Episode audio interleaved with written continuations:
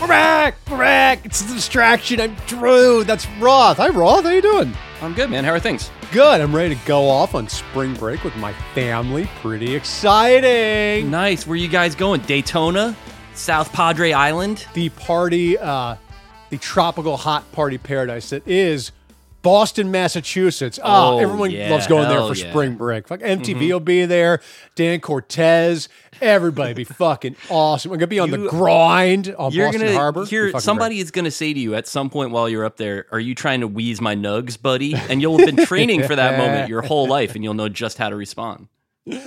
It's the uh, it is the college tour spring break. That is where I'm I'm at Mm-hmm. in life. Where my wife last year was like, "We better go somewhere good because next year we got to take the girl to see colleges." And I was like, "Fuck, all right, fine, that's what we're gonna do." But enough about my bullshit. We gotta have our guest on. It's Defector's own visual editor and resident Philadelphian Dan McQuade. Hi, Dan. Hey, what's up? Thanks for having me on. You know, you know, Boston's not much of a college town. I don't know if you're going to find any schools there. Yeah, you might want to go to schools uh, near Boston. You mean uh Tough. Boston College, I'm talking which about should be called which should be called Newton University 'cause Yes. It's in Newton and it's a it's a university. Drag that institution. I thought you were going to play up all of Philadelphia's uh, college creds, places like Temple. We do also have a lot of colleges. I live right near uh, what used to be called Textile and Philly U, and is now called Jefferson because the college uh, of the Jefferson Medical College bought it, um, which is a thing that happens now um, and always in colleges. I'm actually always wondering about college branding because like everyone knows John Hopkins, Johns Hopkins in Baltimore, right? We're a really good school. Every student there is depressed, all that stuff. But like there are Johns Hopkins hospitals where I live, medical offices and stuff like that. And I'm always curious how much shit that's branded as being affiliated with a college really doesn't have anything to do at all with the college and it's just like is it exists as sort of like a corporate logo now. I can't really tell. I, And- I'm not. I don't know enough about hospitals to answer that, but that is that's common here as well. Jefferson, Penn, um, Temple Drexel. also also have yeah Drexel. They they all have like you know affiliate hospitals that are sort of under their umbrella, and and they they do own you know them as well. What makes it easy is if you go to all of them, they all have the same like web portal so you don't have to like get one doctor's office to fax stuff to another one's You know, So, I always you know. I always want to like my physician's portal, and I never do. They're always like, well, "Why don't you use our portal?" I'm like, "Fuck you! I'm not doing that. Give me a ream of paper that makes me fill out every symptom that I've ever had for the past Yep. ten years of oh, my Oh, life." we love That's- ticking those boxes. Allergies. Yes. That's right. I do have them. McQuade, we didn't have you on to talk about medical branding. We had you on because you were our official correspondent at the NCAA tournament. Specifically, you went to the Sweet 16 and Elite Eight games at Madison Square Garden this past weekend. And I'm just going to open with the most basic ass question in history, Dan. How was it? Tell us all about it. Did you like it? Yeah, it was great. I mean, I saw three really, really good games. All of them were close, and you know, one went to to overtime. One was you know a three point game in the final minute. Um, and yeah, you know, I was I was credentialed, and like one thing I really like about the NCAA media experience and not to say something nice about the NCAA but but I really have to. I have to be honest here. Like it's really well organized. You know obviously one thing that's well known is like um you know there's a big sign that's like only NCAA cups beyond this point you know when you get to the toward the court and and you have to um like pour your soda into an an NCAA cup even though you know Coca-Cola is an NCAA sponsor uh, I read last year about like all the rules for teams about like which brands you're allowed to have on the bench. Um, it's so like overly organized. Like there's a giant sign next to the copier that says duplication center. Um, even though it's just like a copier in a hallway.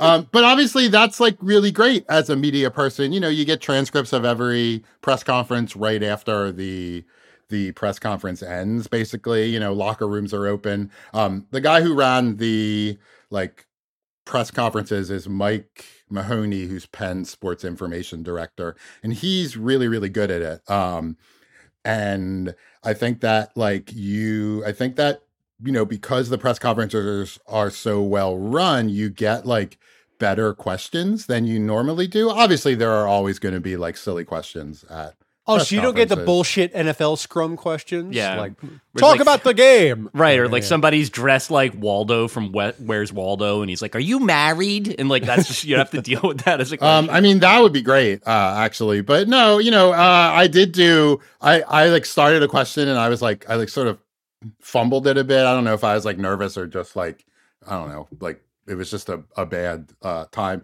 And I said, talk about, and then I looked at the transcript, and I like saved it. I like said.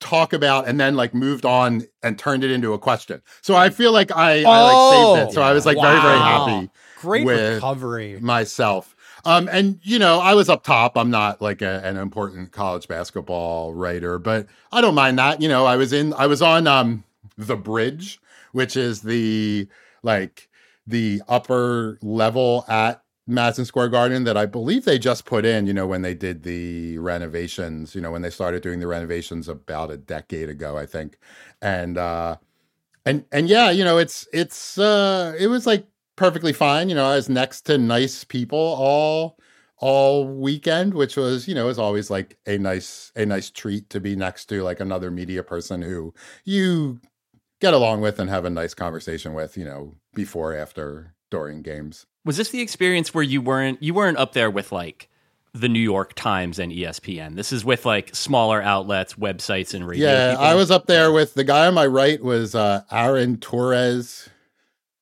Media. Um next to him was a place called uh Boardroom, which I thought was like a great name for a basketball website, but it turns out it's like a business of sports website. Mm, And I was a little God. Oh, so you weren't next to like an empty Mike Lupica placard where like he came and like had like a little a little a little bump of caviar before like going back up to like the luxury box or something like that. I was in the spillover room when I covered uh, the World Series in the NLCS in 2015 when I was at Vice, and the spillover room was amazing because there's like there was a room where like all the people that I knew that worked for like daily newspapers were, and then I was just in there with like the guys that were doing the Ecuador radio broadcast. And like it was completely anarchic, but it was like I think the people were way more chill. But that if you wanted to get any of the fun stuff, like when they put candy out in the seventh inning, you had to have someone from the big room tell you that it was there. Yeah, can you tell me about that, Roth? Is this like the spillover lot at like a state fair where like you have to take a shuttle bus like to the fair itself? Like are, like are you that- not even watching the game? Are you in a different room looking at it on a fucking monitor? Because Well, so I, I've had bad experiences both ways. When I covered a game at FedEx Field, we were in. So I, that was another spillover experience, and the way that works is there's like the press box faces the field, but it's small, and then they had just set up these auxiliary tables that were looking at a TV that was just showing the Fox broadcast, and it was like a smaller TV than I have at home. And my uh, the guy that I was it, there was it standard def? It was yeah. I mean, it was basically like it didn't have the big like boom like cathode ray thing when you turn it on, but that was like the one real difference. And my coworker and I just bought tickets and watched it from the seats, like because we were like, this sucks. We're not going to be able to see anything or do anything. It, Right, at yeah. the Mets game in 2015, it was uh like just the thing that's usually what they call the Acela Club, which is just like the steakhouse for fancy people. They just like got rid of the buffet and like turned all the seating into like, you know, kind of crappy press seating. So it's the only time I'll ever be in there because I'm never going to go to a Mets game and be like, let's get some shrimp cocktail.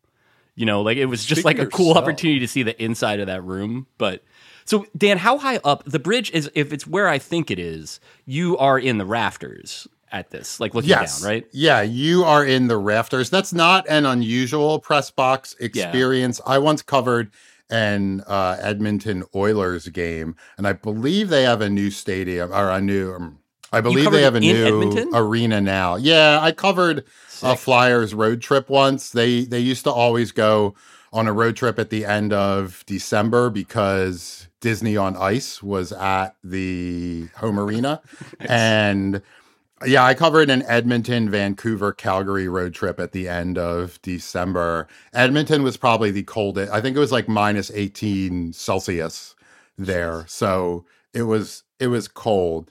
Um and their arena like like the this this bridge at MSG is all like new and fancy. The the Edmonton press box was like you had to walk across like a rickety uh like walkway to get to it hanging over from the rafters and it was very very weird. Was it like Um, a catwalk that like Jean Claude Van Damme might like have a fight on at the end? of Uh yeah, yes, yeah, exactly. Yeah. That sounds kind of cool. Yeah, uh, I want to ask you. I want to ask you one other thing before we actually talk about the games. I want to talk more about like the art of reporting. Um, when you were at these post game pressers, you've done this before. So, can I ask you, is there like an art to getting a question in? Because I've only been in a post game presser with a coach once, and I was like, it was one of the few times that I was like, I was starstruck and like wanted to get my question in, but was like too meek to ever do it. So I didn't ask a fucking thing at the press conference. How is it for you when you have to do that? So at the NCAA, it's very easy because you just raise your hand and you're called on by the moderator. Um, oh, that is so like- you don't have to be like, oh, uh, Dan McQuade, defector here, like like insi- like Yeah. butting in wherever you can. Um, and that and that can be like when you do have to yell, that can be hard for me. I stutter a bit. Um, you know, it's not as bad as it used to be. You know, and sometimes it's not even uh noticeable at all. I, I have like I have like a Joe Biden level um stammer, and uh, and y- you know, but like as you get, you know, so this was very hard for me when I was like in college, starting out reporting at the school newspaper.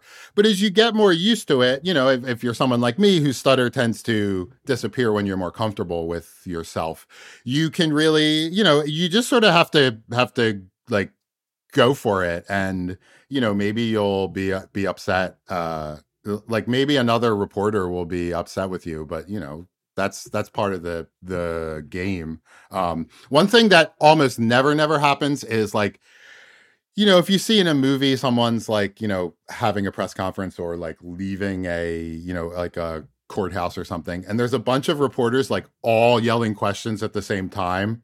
Um, that like almost never happens. You know, people are are, you know, there might be like two people trying to ask questions at, at the same time, and then one will just sort of stop because it's like, oh, the other person was louder or was in first or Mr. Capone, whatever. Mr. Capone, is Yeah. it true you gunned down six children? That's it. That's happening, but with uh, like the Dusty May guy as he's leading Madison Square Garden. Like, coach, coach, talk about your inbounds play.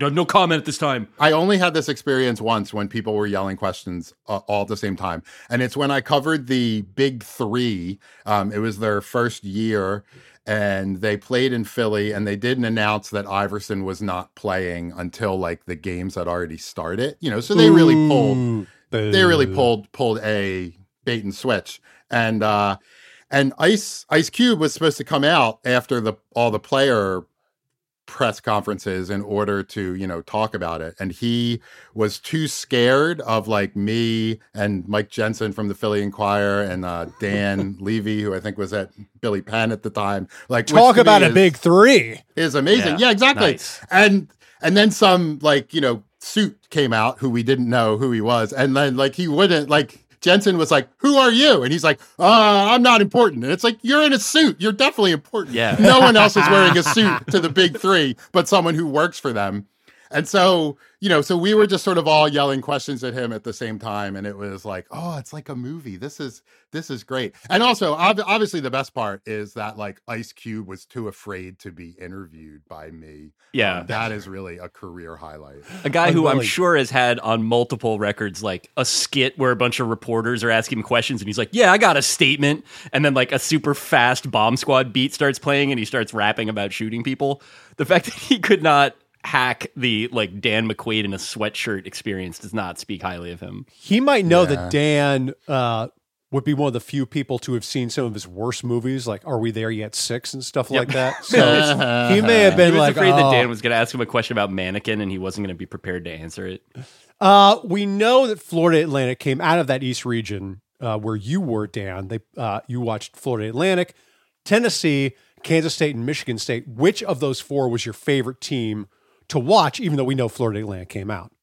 Um, I really did enjoy uh, Kansas State just because of Markquis Yeah. Nowell. You know, I mean, if you saw, I mean, obviously he set a record for assists in the entire NCAA tournament in the overtime Sweet 16 win against Michigan State. And you know the the pass that he threw in overtime that gave them the lead for good was like he was like gesturing to his coach and then threw it up to uh Keyontae Johnson who who did a reverse jam and that was I mean, that was just amazing. Like it was like both like a flashy play and a good play, you know. With less than a minute to go. I think Yeah. that it might be the coolest, like in the flow of action play that I've ever seen in a college game. Like we just looked at each other like, did that just actually happen? You know, it was one of those Yeah. things. And then right after that, I remember there was about 15 seconds left, and they had the ball again, and Nowell airballed a three, but it came it it just grazed a Michigan State defender's fingertips, so they got to inbound it, but there was only four seconds left on the shot clock, and it was Nowell's last assist.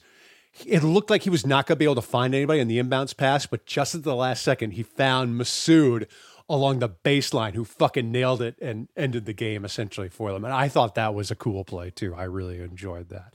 How were the fans at uh, at the Garden, Dan? Like, how was the energy compared to a pro event there? I, I you know, I, I'm curious because I don't know if MSG just lends itself to a great atmosphere or if the event needs to match the the, the venue. Um, you know, I think because it's MSG, it's easy to, you know, New York is very easy to get to for, you know, basically anyone. So you do get like good crowds because it's there. It's it's older, so it's like a little smaller in in certain ways. You know, that's why they had to build uh, the bridge to get more seats in there. And I mean, there are luxury boxes, but whatever. Um, and you know, my like my favorite event at at MSG ever is the Millrose Games, which is the track event that was held there from 1914 to 2011. It's now at the Armory in uh, in Washington Heights. And you know, like I I love track, and like nothing will ever really top like going to that with my dad and watching the races. And we were like right in front of the pole vault, which is just a very, very fun sport uh, for me and, and I think for anyone to watch. It's sort of like a very would- like that would be wild fun. thing that people yeah, are No, I think are you don't doing. need to understand the pole vault to get that it Yeah. rolls. Yeah, it's like it's human cartoon shit. I've, Yeah, it's I'm crazy. always like, oh my god, they're, he's flying a thirty feet up in the air in a bendy pole. How holy shit! and there's uh, and there's you know and there's a downside to these double header games in that sometimes seats are going to be empty because people will only go to one of the games. Um but you know it's just these things are always really really fun because you get the the like experience of having fans from both teams there like going wild. You know growing up in philly we have a lot of colleges here as i as i said earlier and we have a lot of you know games where students and fans from both teams show up. And that's you know I, I always think of that as like oh that's the usual college basketball experience but it's not really you know usually it's a home game you know. Home court advantage is very very big in in in, in college hoops. And uh and you know so when you get fans from from both teams sort of cheering on when fans of teams playing in the later or previous game sort of pick a team to root for in the other one that can be fun Yeah, um I always and then that. some people, you know, it's like a football game. You know, if you're going to, you know, an Eagles Giants game and you're a Browns fan, you may wear your uh, Tim Couch, you know, shirt. Um, You got it. and and you know, and that happens at these games too. Like I saw people in like one, I saw a bunch of people in like New York Rangers hockey jerseys, which was like a little strange. Um, but like there was a dude who I saw multiple times in a West Virginia basketball shirt, and it's like, oh, he was a West Virginia fan going to this. He wanted to represent his his team at this event, and uh, and you know, I I, I kind of like that there are just people there who want to see some college basketball and are neutrals. I mean, that's a lot of fun of the tournament. You know, not just rooting for underdogs, but like a team has something that you really like about it and and you you know really start to root for them um you know there's this guy on on FAU Vladislav Goldin yeah. and he's their like big stiff center from from Russia and he rules you know uh FAU you know shoots a lot of threes you know like everyone does that now but you know they kept feeding it into him in the first half and he was like dominating K State inside. He had, you know, maybe like eight eight points and eight rebounds at halftime and like two assists. And I think him, them then starting to key on him inside, which they did much better in the second half, really did open it up for their shooters, you know. And so when you can sort of see these things develop, you can really just sort of, you know, like someone in a game catches your eye for some reason and suddenly you are their biggest fan for the next, you know, 35 minutes of game action. Yeah. Um, Classic is, college basketball experience right there. Just like I, sure. going to like the game of somebody's life who you will never think of, you know, as a like you will not see them in an NBA game. You will not watch them when they go play in like the Greek B League or whatever, but I had that experience covering the the MAC tournament in Albany some years ago, and it's the same deal. Like Nico Clareth from uh, Loyola of Maryland. Like, wow, I watched that guy win a game all by himself. It ruled, and it's like I don't know what he's doing. I hope he's well, but like that is a, like a treasured memory. In the same way that like you probably saw Vlad Goldin's career peak in the first half yeah, of that game. This is sick. this is yeah. This is a gay. This is a thing that I wrote about for the site, but I went to the MAC tournament final this year. It's now in Atlantic City. Atlantic City. Uh, pretty similar to Albany, I think. Yeah. And same, uh, same vibe. Yeah. Equally yeah. depressing, and, but in a different yeah. way. it is actually. And, uh, yeah. yeah. you know, uh, it's there's some there's some water features uh, both both places, yeah. and um, it was Marist who was like last place in the conference, but had won all you know won all these tournament games against Iona, which is the Rick Pitino uh, coach team that was expected to win, and they did. But this guy Patrick Gardner on on Marist was just like really really good. He's tall, but he could handle the ball. He was shooting from all over the court. And at first we had no idea who he was. He he was wearing number 33 and we couldn't find a 33 on the roster. And we like eventually we're like, oh, it has to be Patrick Gardner. He's their big gun. He's taking all these shots, but he's number 15. And then I looked it up. I like searched on Twitter and found some high school kid who writes about Marist who was like, oh, yeah, Patrick Gardner won't have a red number 15 jersey the rest of the year because it ripped and they can't get him a new one. oh, yeah. I love it. And so and so that sort of made, you know, and like we were like like when people around us were like wondering who this guy was, we were like, "Oh, we have the answer here." And yep. and you know, it was just like really really fun to root for this random guy, you know, who I had never seen play before who was like a JUCO transfer. Um and then maybe he was at a division 2 school. And you know, it's you you can find these players in really any hoops game but you know in in college or or even high school you know you're not going to know the players as well especially if you're watching you know uh, marist play and, and you're uh, someone who doesn't follow uh, the mac. And yeah i mean that like that to me is is my favorite uh part of of watching basketball. You know in the nba you're more likely to know everyone and i love the nba but i really like sort of like some unknown person um, to you coming and watching the game and suddenly you're like oh i'm not i'm not going to forget like this this this guy's uh like great performance in the mac final even though they they lost. Yeah this has been a great tournament for that too so far i think. Yeah. Like moments like that have a lot of good familiar school energy to it. Like even if even if it's the NCAA tournament and you go to one of the the first round venues where there are four games all in a row and like and like like the next team's on deck, like sort of come out and like are waiting, like yeah, like in like sitting tunnel. in the seats in their sweats and whatnot. Yeah. yeah. like it's got that high school energy to it, and I like that. That's kind of, and like like you said, the the Marist guy who like who had to like his he didn't have a replacement jersey, so he had to like fucking. It's like my son like like when I was the manager of his soccer team, and like kids had to like duct tape numbers onto the back of their just hadn't arrived yet. Like I like that stuff. Hey, you know what? Let's um let's take a break. We'll come back with Dan McQuade to talk more about the NCAA tournament, and also we'll talk about uh, some other stuff too.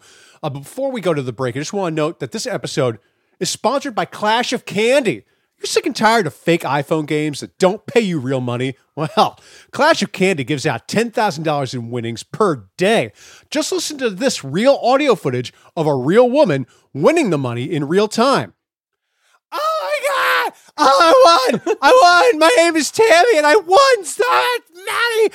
Oh, my life is completely changed. Ah! That's Clash of Candy, available in the iPhone App Store. We'll be right back.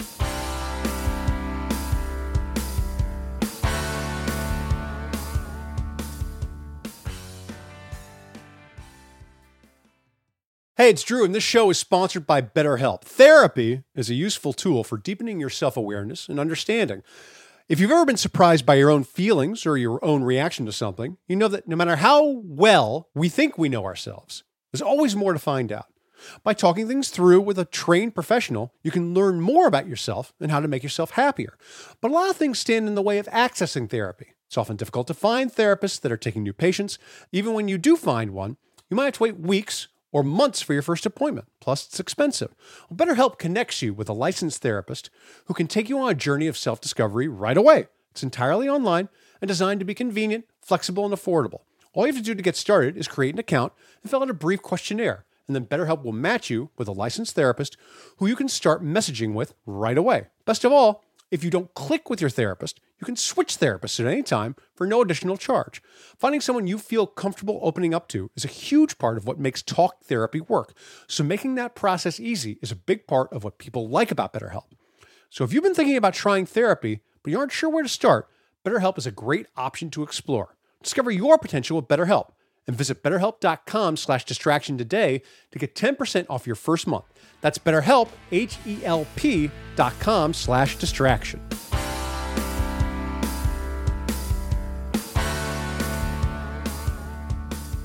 And we're back with Dan McQuade of Defector. Hey, that's where I work. Dan, uh, in addition to covering the NCAA tournament for us, you also wrote about University of Oakland coach Greg Kampe, who pioneered a football style inbounds play that he uses in basketball. So the way it works is players line up at the baseline like they're wideouts at the line of scrimmage, and then they run routes uh, right when the whistle blows for the inbounds passer to find to find them, you know, to get the ball back in bounds. Kansas State ran this play in the tournament to great effect, and so I want to ask you. Should every team run this play? Why don't they? Is this the butt cheek QB sneak of college basketball, Dan? Um, yeah, so it kind of is. It seems really, really hard to stop. You know, I wrote a story about it, like an an an initial story about it on Thursday, and it, I thought it was good. You know, I ended up writing a lot about the Harlem Globetrotters who run a football play that is very different. It's a skit, but it is people running patterns, and so that's what I first thought of when I saw this play. And one of the things I wrote about it was that I'd heard that one coach got it from uh, Oakland, Michigan coach Greg Kampe.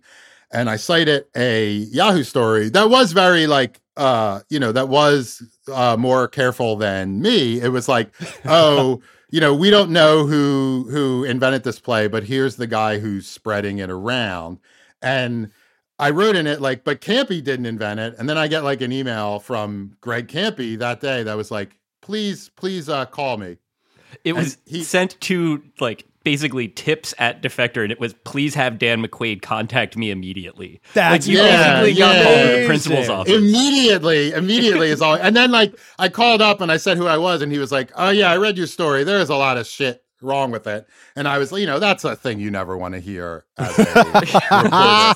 But but I'm also the type of reporter who if I get something wrong, um, you know, I will like I want to fix it right away, right? You know, like I'm that is, you know, I'm not someone who's gonna like try to weasel my way out of it. I hope at least. Well, there, no more New York Times employment for you then, sir. You will never work at the Times. and so I talked to Kampe about it, who's been running it since Division Two in 1997 and he told me a great story where a a referee he was like i'm going to run this play and the, the ref was like well that's illegal. And he's like you're going to get a call from the commissioner if you whistle me.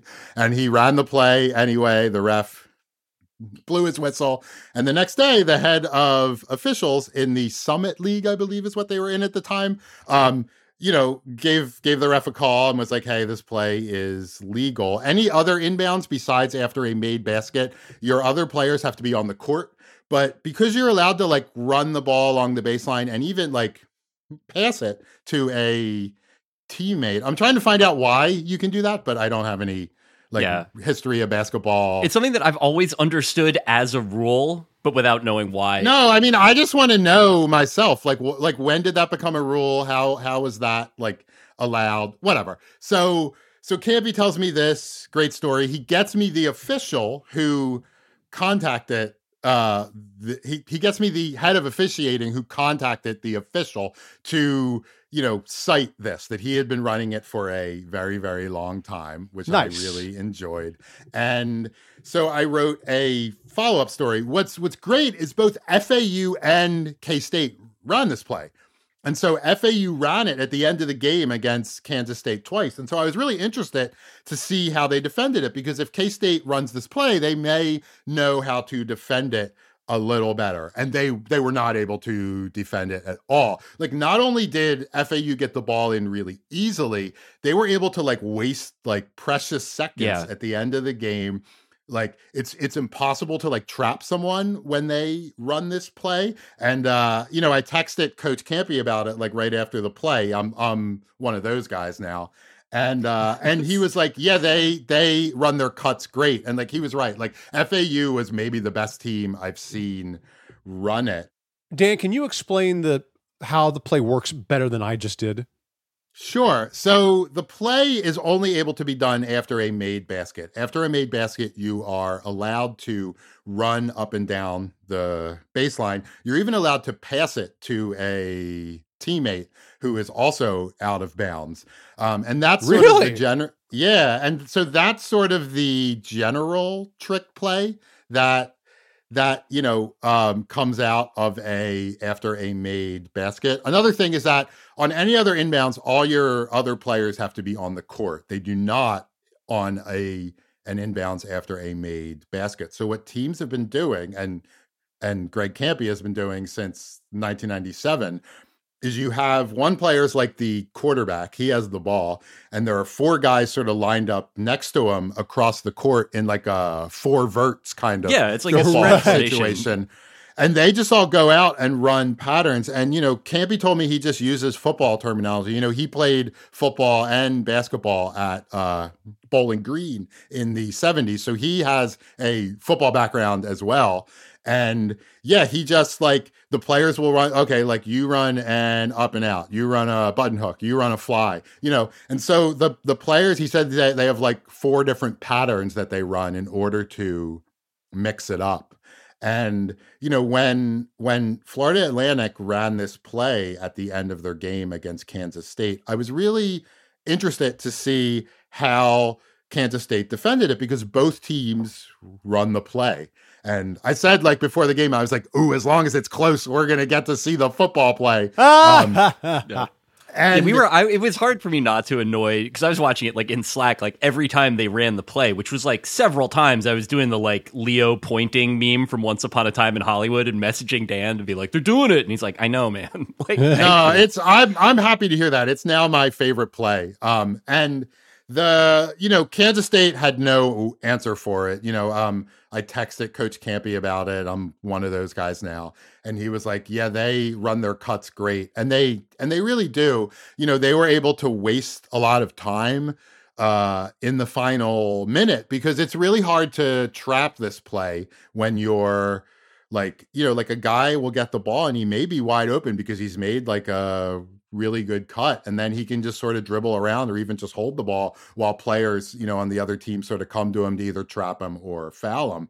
And so i don't know if it's def- defendable right now. I think the way to defend it might be to play a zone. Um you know like at the very least you might have guys sort of close you, you might force like a short pass um and maybe are are able to sort of trap a guy or foul a guy much quicker but i'm i'm not sure. It's it's a really cool play. I hope they don't like legislate it out but i don't think they they will you know it just seems legal. It's nice to see another inbounds play you know one thing i like about basketball is like every single uh basketball team at every level runs like stack with the Yep. four players It's lined so up Yeah. gratifying if you ever played youth basketball too to be like these fuckers are running the weave right now. I know do Yeah, that. yeah. like it And- rules. It's like and that's feeling. and like and that play definitely has a similar sort of idea to it and that the guys run different patterns from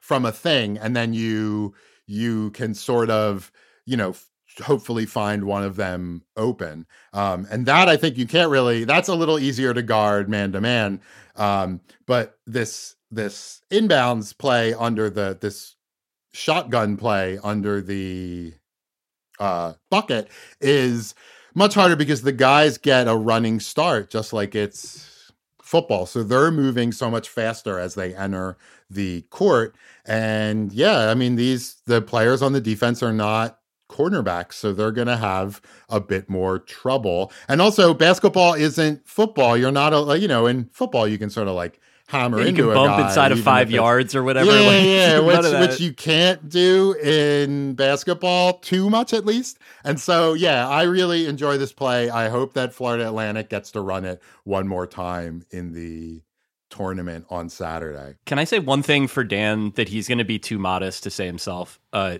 the way that you handle that story as a journalist and like just sort of turning it into more and better posts to the point where now like I'm hoping that you are you still planning to like get a sandwich with Coach Kampe at the Final Four because I know you're going to that too. I am going to the Final Four. I don't know if I'm if I'm going to get a a sandwich with him. I did say I was like, hey, you know, when you're down there, you know, uh, give me a, you know, I'll I'll text you when I'm when I'm down there. I actually have something different to ask about him.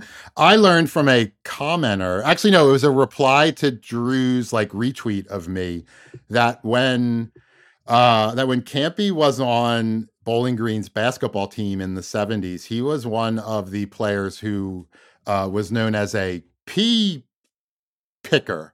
And the pea pickers would like come in like five at a time, like almost like a line change, which I, I had never really seen too much in basketball. You know, um, Grinnell. uh. Saint Saint Peter's did it last year. Yale, uh, some some Ivy teams do it. Yale coach James Jones has been doing it for a long time. I think And- Phil Jackson did it a few times in the NBA too. Like, and so they boys would just teams. like like five subs would come in to give the starters a, a rest and they would like just go wild on defense you know like give like press the whole court you know. If they foul it wasn't going to be guys who were playing too much so it's okay if they get a lot of fouls. The coach of bowling green at the time was john weinert and he i found a quote from a the 1978 uh Port Clinton, Ohio News Herald, everyone's favorite. Now paper. that's a fucking McQuade sentence right there, There too. you And go. it's Mr. And- Two Damn Newspapers.com over here. here's here's the quote.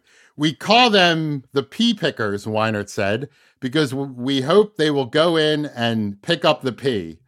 And I mean, well, I mean, I guess I have all the information I need for the story now. That quote really says it all. But yeah, I need to write about this just because, you know, I can write about the just sort of the pea picker thing. The person who replied to Drew was like, "Oh, I was a student there at the time, and people went wild for it." You know, when these when these guys would come in to the game, the And so- shift would enter yeah, the game. And so, and so. I can do this, you know, so I can write about this and then also write about the idea of bringing in five subs at once. I think St. Peter's did it a little bit last year. Um, and yeah, you know, I I I do find that like the strategy in basketball and how, especially in college, you know, teams play a lot of different ways. You know, uh, obviously everyone shoots a lot of threes now, but even within that, teams just have so many different strategies. You know, because there's so many teams, so many coaches, and teams may match up in in bad or good ways, and so you do see a lot of different things in college, and so that is um, something that that I really find find fun.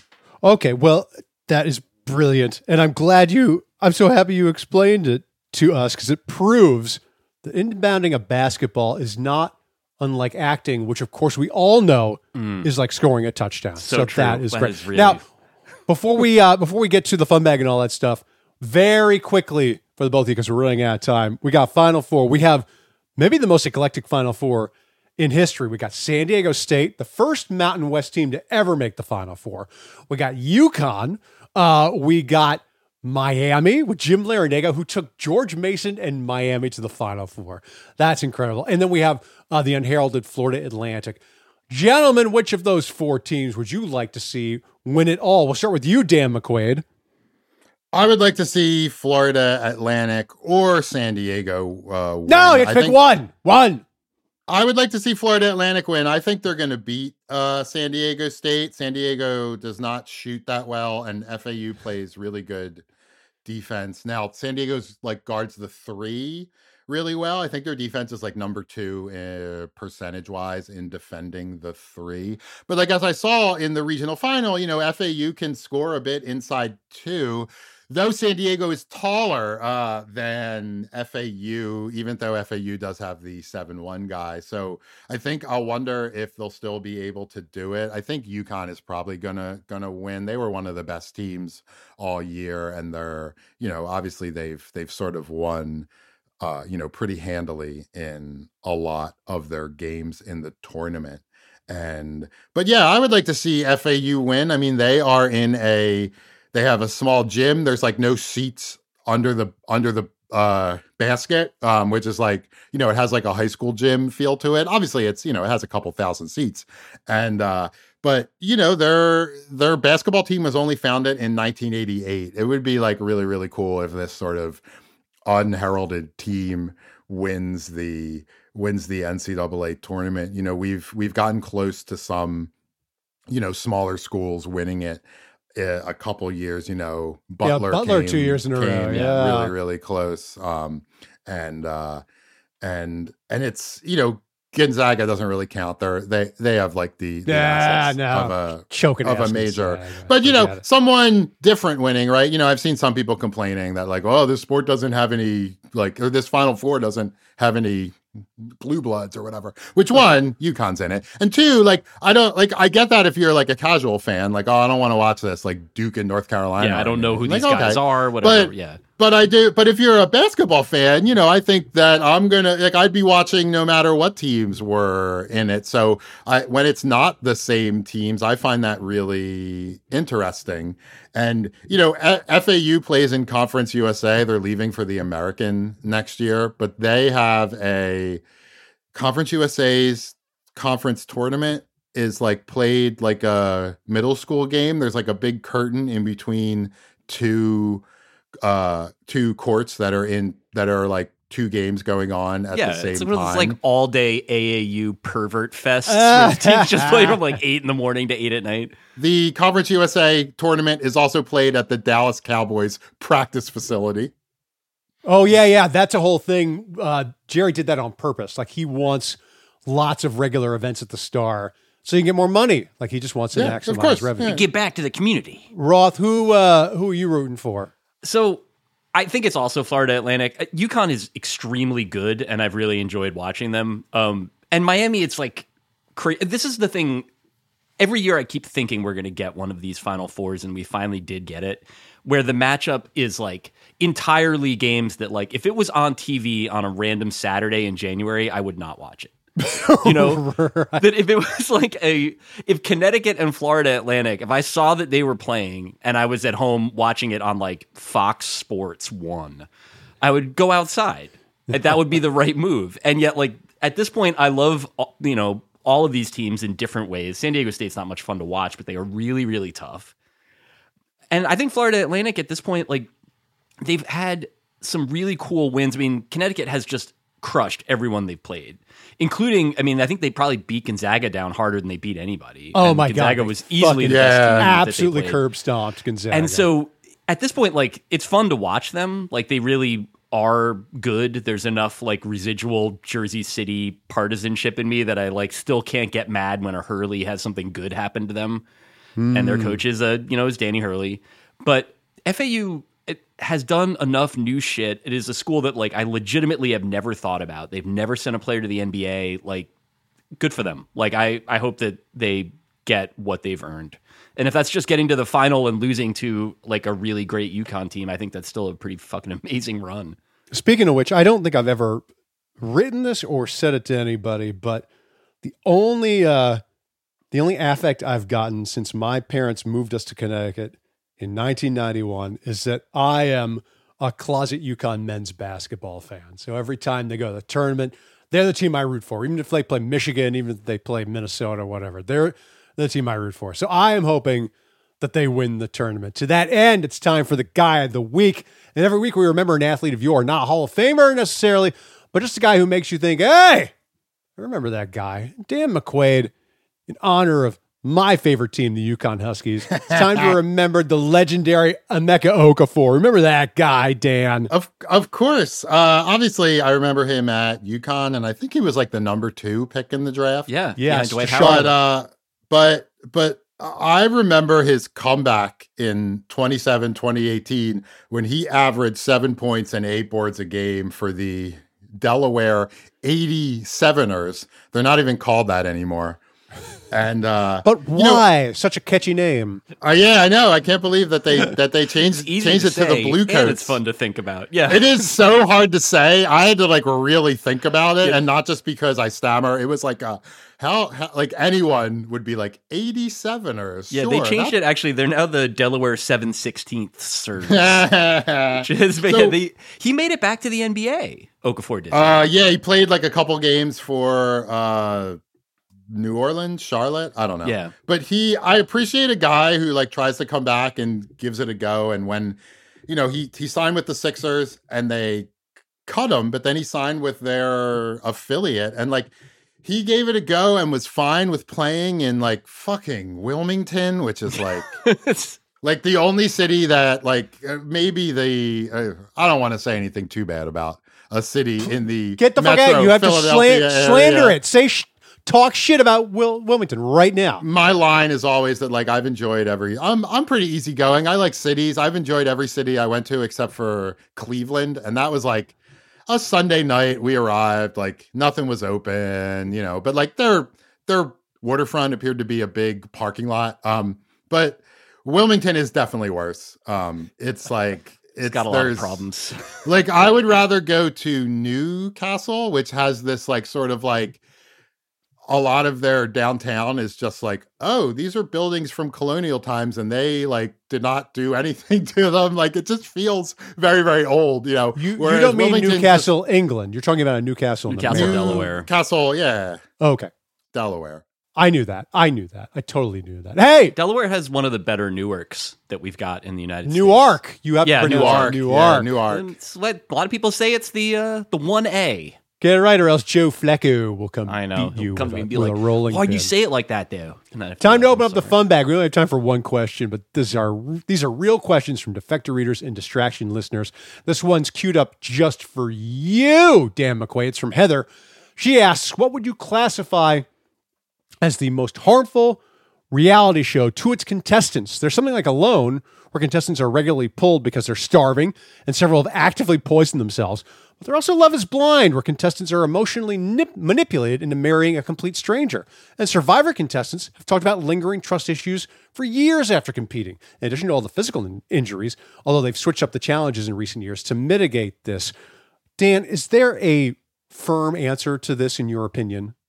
Uh yes, I didn't think I would have one. Um, you know, like there are a couple contenders, like biggest loser obviously is is one that can really Yeah.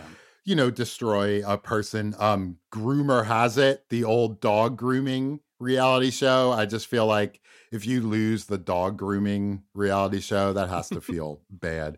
But there was a recent reality show that just aired this year. I don't think it will get a second season, and it was called Power Slap.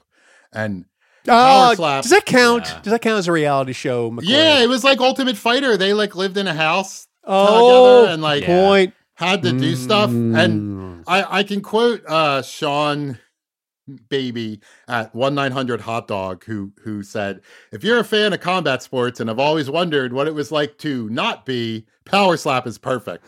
Ah, you know it's just people you know like uh, combat sports obviously can be pretty gross but like you know the the first rule in combat sports is protect yourself at all times right?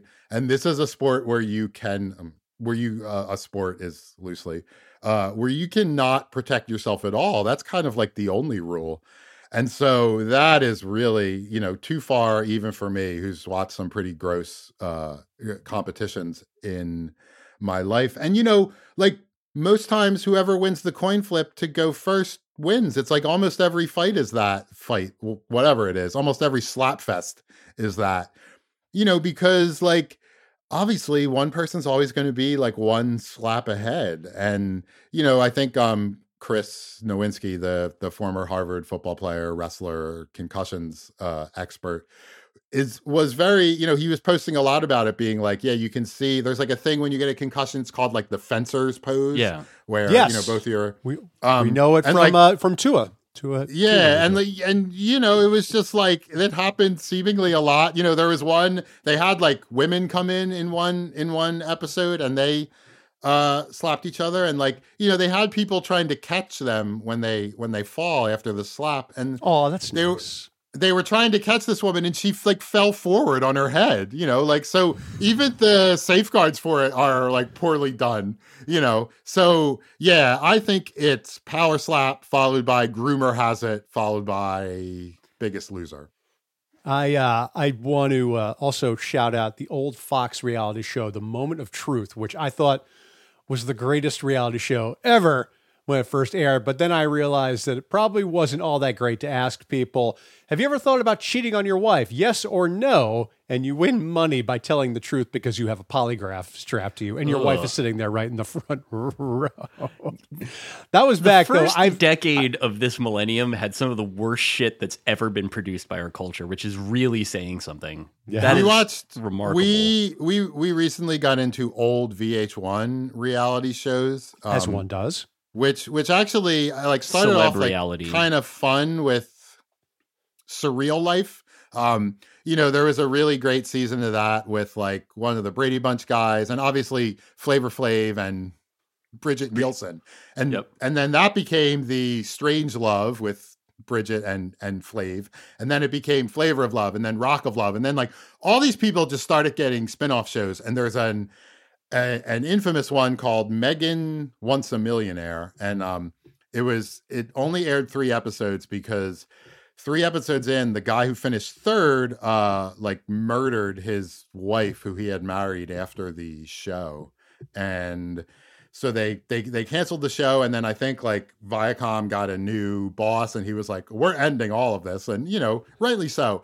but you know, like you're really hitting the bottom of the barrel when you're on like the 17th spin-off of Flavor of Love when her her line so it was like Megan wants a millionaire and they had a bunch of millionaires there. Obviously it was all people who were allegedly worth like 1.2 million dollars. Um there's a guy who talks about having uh he had like penis enlargement surgery and then he asked Megan Oh, like me. if- and then and then he asked Megan if if she wants to see it, and she goes, "Yeah, okay."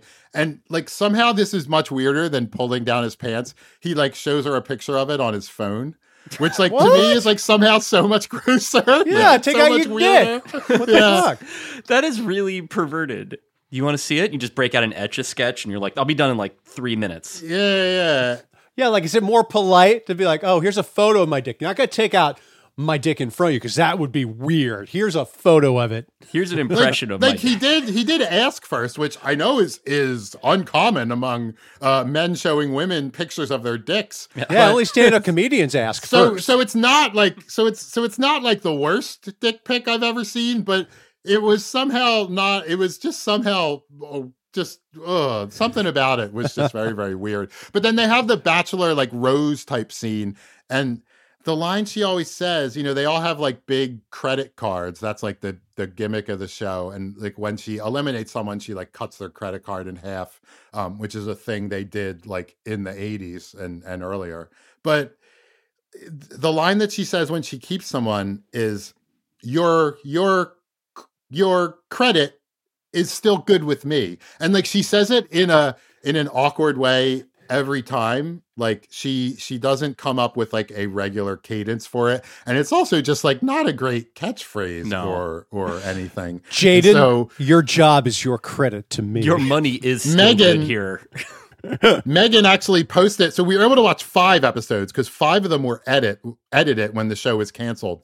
And she just posted two of the episodes on YouTube or Internet Archive like a couple years ago. So we watched the three that aired and the two that that did not. And this was a this was there's also Frank the Entertainer in a basement affair where women come down to his parents' basement and have to hang out. Um, honestly, I do not recommend doing what my wife and I did and watching a bunch of these shows. Fair I enough. cannot, in good conscience, recommend Frank the Entertainer. Which reality show is most is most damaging to the viewer? Well, I have an answer. Yeah, I was gonna say like a comprehensive one. Thank you, Dan. Eric Silver is our producer. Brandon Grugle is our editor. And our theme song is by Kirk Hamilton. Ads and production services are by Multitude. You can subscribe to Defector.com right now. Just go to Defector and hit that subscribe button. You can also email us at distraction at Defector.com or even call us at 909 726 3720 and leave a message. That's 909 Panera Zero. Dan McQuade, do you want to plug anything for us like the Defector store? Wink, wink. Yeah, you should go to the Defector store and buy some merchandise if you are a fan of Defector. There's a T-shirt with Dan's cat on it. If you have listened to this all the way through, um, send me a DM or an email. I'm DHM on Twitter or DHM at defector.com, and I will send you some Defector stickers and whatever else. I have some magnets somewhere. I have some keychains with Roth on them. Um, I don't know where where those are, but I will try to find them if you really want a Roth keychain. We also Boosh! have That sounds great. we also have a uh, like 12 minute video coming out this week, uh, starring starring Roth with other appearances by the And Dan McQuade. cast members. Yeah, I'm, I I think I am in it the most, which is like because I wrote a lot of it. So you know that's uh What a coincidence. yeah. Thanks, Dan, for coming on. Have a great rest of the tournament, everybody. Bye. Bye. Peace.